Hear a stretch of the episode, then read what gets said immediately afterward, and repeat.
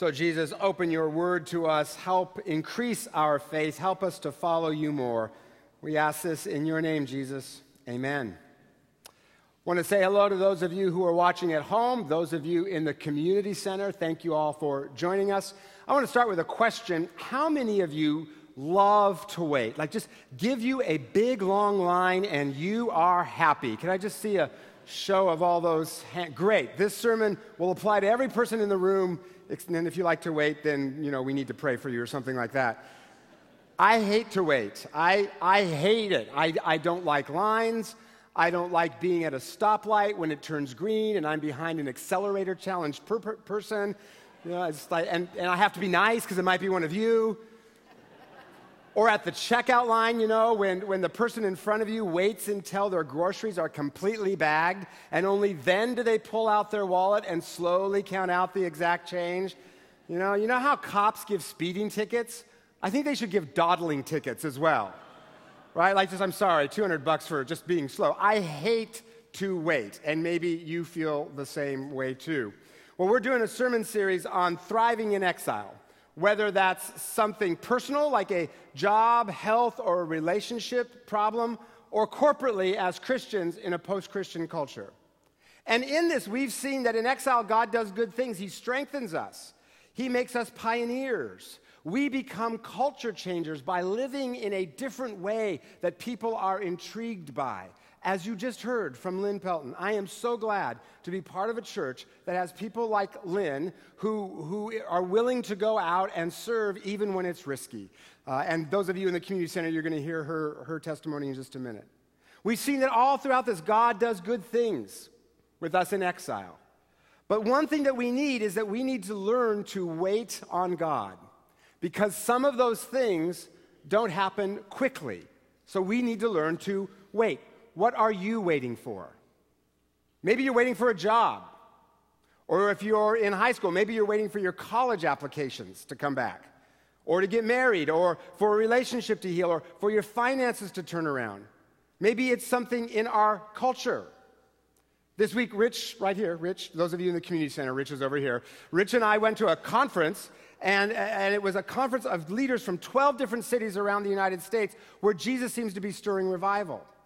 Revival of folks coming to know Jesus, revival of marriages, revival of people coming out of poverty, all kinds of things. And Seattle was just added to that list of cities. And we here at BelPres are a big part of that by all the ways that we are in the community making a difference. So I'm not the only one who believes that Jesus is stirring revival here on the east side and that we're headed toward this Newsweek cover I always show you, where we are known as the new God's country because of a spiritual, social, and relational revival. But this is the kind of change that can take a generation to complete. So, to thrive in exile, we need to learn to wait on God. But you know what? I hate that word wait. I just, it has all these negative connotations, all of these images. There's a Christmas carol called Once in Royal David City. It has like nine verses. So you kind of can't wait for it to be over by the end. And the last verse gives the worst image of heaven ever when it says that heaven is a place where, quote, we like starry children crowned all in white will wait around. Oh, far out, man. The eternal DMV in the sky, right? That's what the word wait conjures up. So I'm not going to use the term wait, I'm going to use a different phrase. We're called to participatory patience. wow, I sort of thought that was clever. Well, it's not up there yet. Participatory patience, and yes, that's a little bit of a euphemism, but also I think it gets at something important because if we wait on God, it is not passive. It's more like waiters on a table, people who wait tables in restaurants.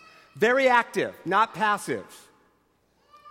This week I went to get my haircut, the three that are left anyway.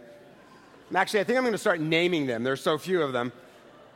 And the place was supposed to be open, but when I got there, all the staff was sitting outside because the manager had not yet shown up to open, the, open up the place. So I waited and I waited and waited. Finally, I just went and came back a different day, just left. Waiting on God is not like that, as though God were late to work. Because you see, God is always active, always doing something. So to wait on Him means to participate in what He's doing, even if it's not what we want Him to be doing in the moment.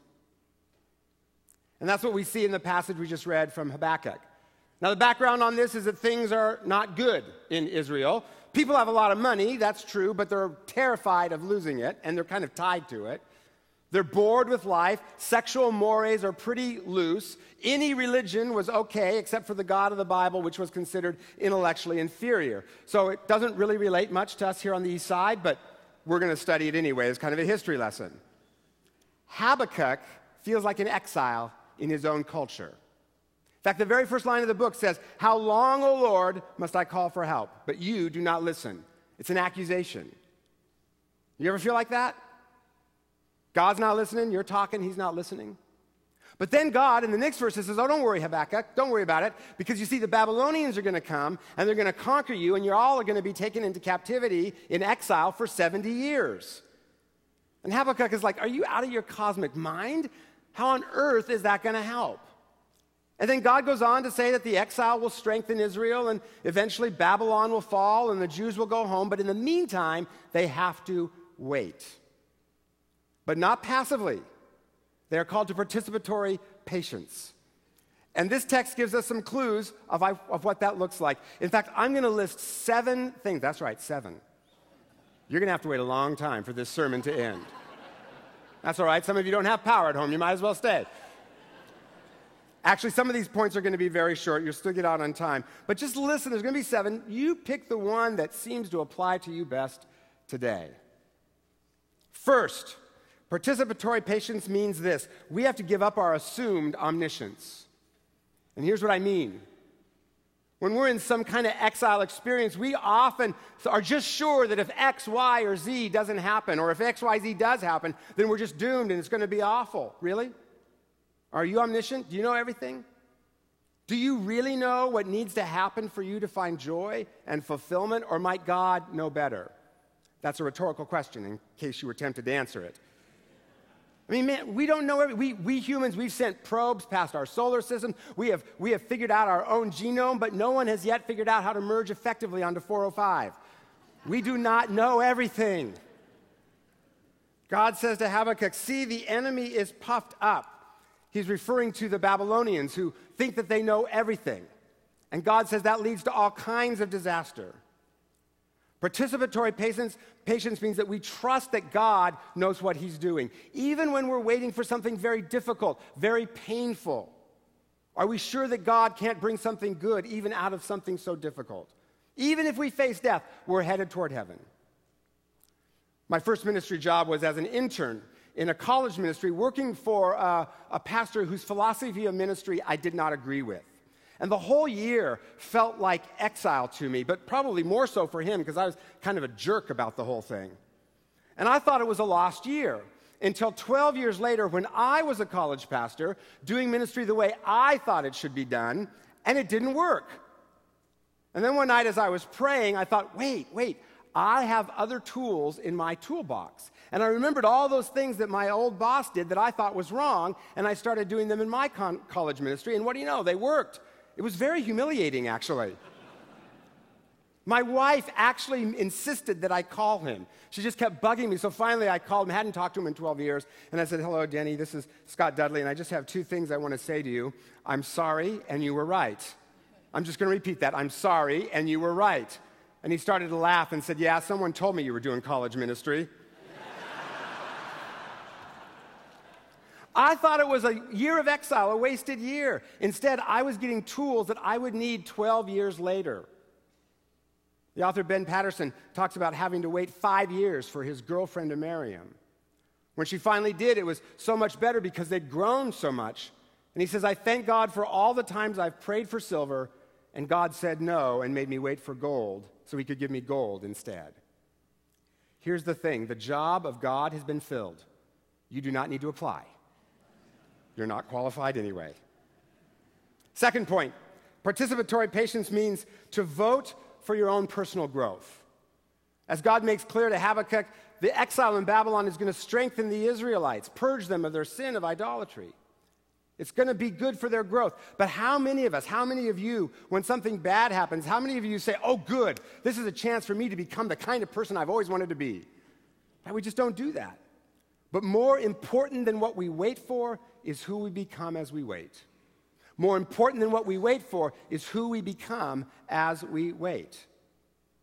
The author Eugene Peterson says, Waiting does not diminish us any more than waiting diminishes a pregnant mother. We are enlarged by waiting. and for those of you who are young, man, this may be the most important point in this sermon because you face a ton of pressure to get into the right college, get the right job, all of that. But more important than the things that you can put on your resume is who you become as a person. And this is so hard to do because in our hurry up culture, we want it right now, don't we? It's like a story I heard of an economist who read the verse in the Bible that says that a thousand years are like one day to God. And so he said, Lord, is it true that a thousand years are like one day to you? And, and God said, Yeah. And then the economist said, Well, then a million dollars must be like one penny to you. And God said, Yeah. And the economist said, Well, well then you, will you give me one of those pennies? And God said, Sure, wait here a minute. Takes a minute to get that one. Often we want God's resources, but not his timing. We want the penny, but not the minute. But it takes time, a whole lot of precious time, to become like Jesus. Billy Graham's wife died several years ago, and for her, her, tombstone, she wanted something that she had seen on road signs. So her tombstone says, End of construction, thank you for your patience. Which brings me to point three Participatory patience means we have to gain perspective. Habakkuk says, I will station myself on the ramparts. I will look to see what he will say to me. A rampart is a defensive wall or a tower. And what happens when you stand and stand watch on top of a tower? You get better perspective. And maybe that army that on the ground seemed to be so big from the tower maybe doesn't look as formidable because you have perspective. So, participatory patience means we get God's perspective. And the way we do that is we keep the long term goal in mind. So, for instance, when I'm frustrated with, with one of my kids, not the one over here, of course, this one never, but other children, right? I want to despair her. It, it, if I think of the long term goal of raising kids that love Jesus and kind of like to be around their parents, right, that makes it easier for me to respond not in frustration, but in a loving way because I'm focused on the long term goal rather than my immediate frustration. And by long term goal, I mean goals that happen even after we die. You know, my grandmother worked hard to get all six of her kids to college, something that had never been done in my family before. But because of her, I was not raised in the kind of poverty that my dad was raised in. And we used to think generationally like that that I'll work hard so that my kids can have a better future, even if I don't see that better, better future. But I think we're losing that discipline. Now it's hard to extend the horizons of my wants even to my own kids because in our culture it's kind of all about me. We need to cultivate the discipline of planting trees, the shade of which we will never sit under. Because God works in our individual lives, but He also works generationally. As He was with the Israelites, using the exile to purge them of their sin and strengthen them. If it takes a generation for revival to come, will you still participate with God in bringing it, even if you don't get to see all of it happen in your lifetime? I will, because I know that in doing that, we get the joy of making a difference and we will be remembered. My grandmother is the greatest hero of my life because of her legacy. Even my kids know her and revere her, even though they never met her. Long term perspective. Fourth, Participatory patience means we don't leave our post. Habakkuk uses the metaphor of watchmen on a tower. Watchmen can't leave their post, they have to hang in there all night long. And often, when God doesn't seem to be working, we stop praying, stop, stop being in Christian community, stop serving others, stop going to worship because it doesn't seem to help. But if we give up, then we're going to miss what God has for us. Sort of like me waiting for that barber shop to open. What do you want to make a bet? That manager showed up like two minutes after I left. What do you want to make a bet? John Newton, the guy who wrote Amazing Grace, had a friend who said to him, I'm sick of praying. I'm getting nothing out of praying, so I'm going to stop. And Newton said, Well, I can tell you for sure you're going to get nothing out of not praying. We don't leave our post, we keep at it. Fifth point participatory patience is another word for defiance. So often we feel like I can't really do anything, I can't have joy, my life doesn't really start until this or that thing happens, or unless this or this other thing happens. And We just sort of wait around for life to begin. But participatory patience is saying no to that. I, I, can do many of the things I want to. I can become the kind of person I want to become in spite of it, even if those things that I think need to happen aren't happening. It's saying to our circumstances, I defy you, and I will keep praying, keep hoping, keep becoming like Jesus, and you can't stop me. Okay? Point six. See, we're cruising now. See, I told you they were going to go fast. Point six. Participatory patience means waiting on the Lord not the Lord's things. Because so often when we say, oh, I'm waiting on the Lord, what we really mean is I'm waiting for God to give me what I want. Right? But that leads to fear and anxiety. The root of all worry, the root of every single worry you have, is a violation of the first commandment. See, if we're worried about money, it's because we look to it, not God, as our security. First commandment, thou shalt have no other gods before me. If we're worried about our jobs, it's because we look to our jobs, not God, as the source of fulfillment and provision. The source of every worry is that something has become more important to us than God.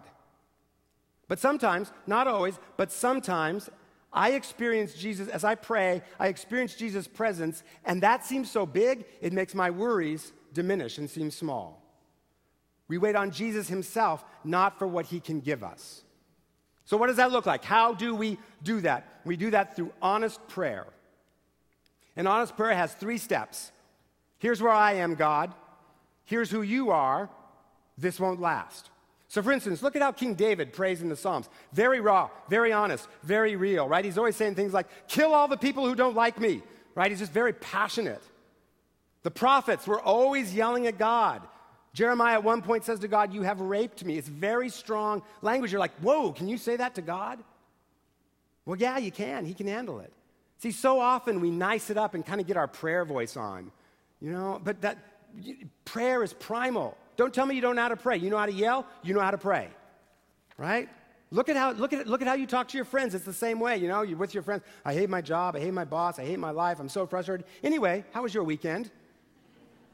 Honest prayer starts with, This is where I am.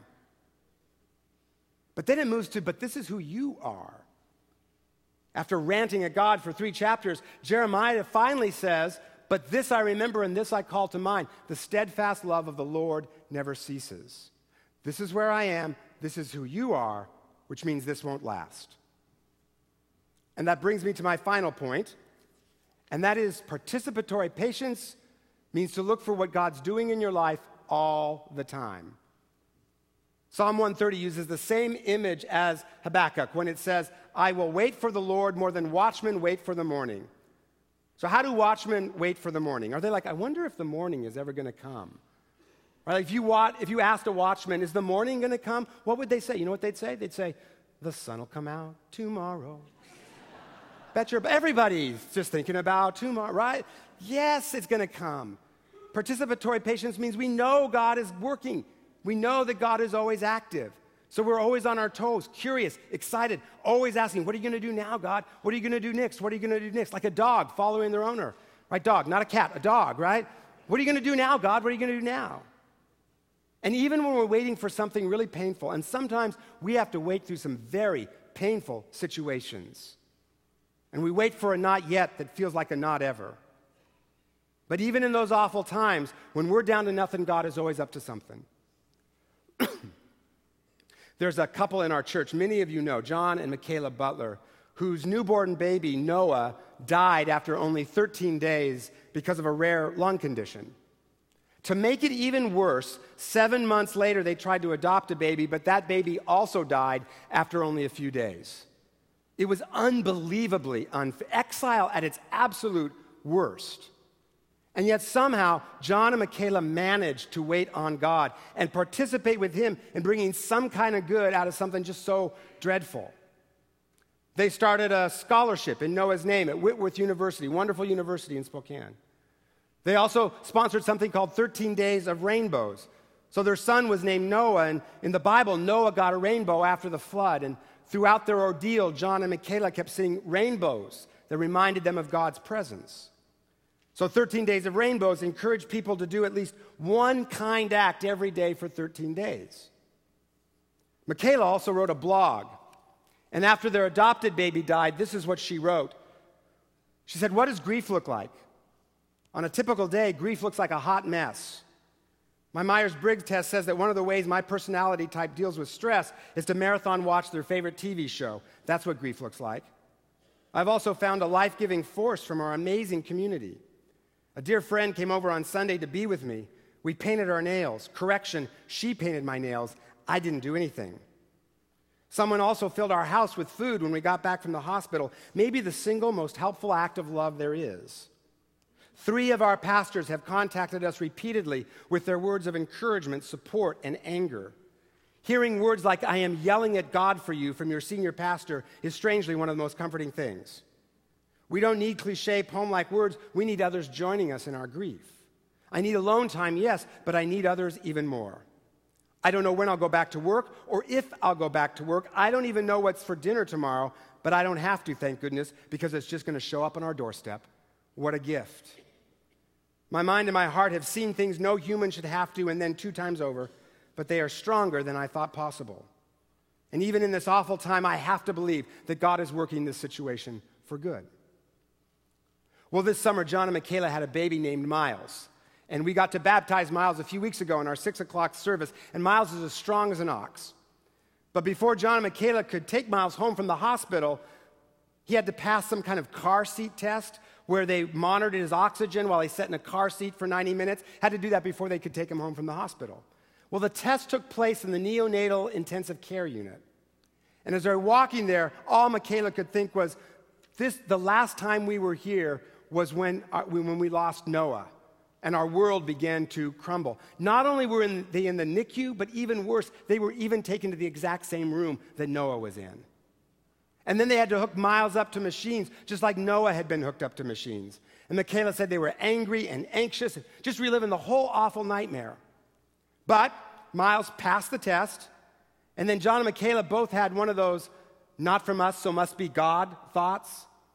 And Michaela said, with our healthy son sleeping peacefully in his car seat, God, right here and right now, was making something new. Baby Miles is in and of himself something new, obviously, but it was more than that. God was taking an evil situation and working good into it before our very eyes. What happened with Noah can never be erased from existence. That NICU room where we experienced hell is still there, but with Miles added in. There was hope and joy that wasn't there before. And that hope and joy was sitting right alongside the fear and pain.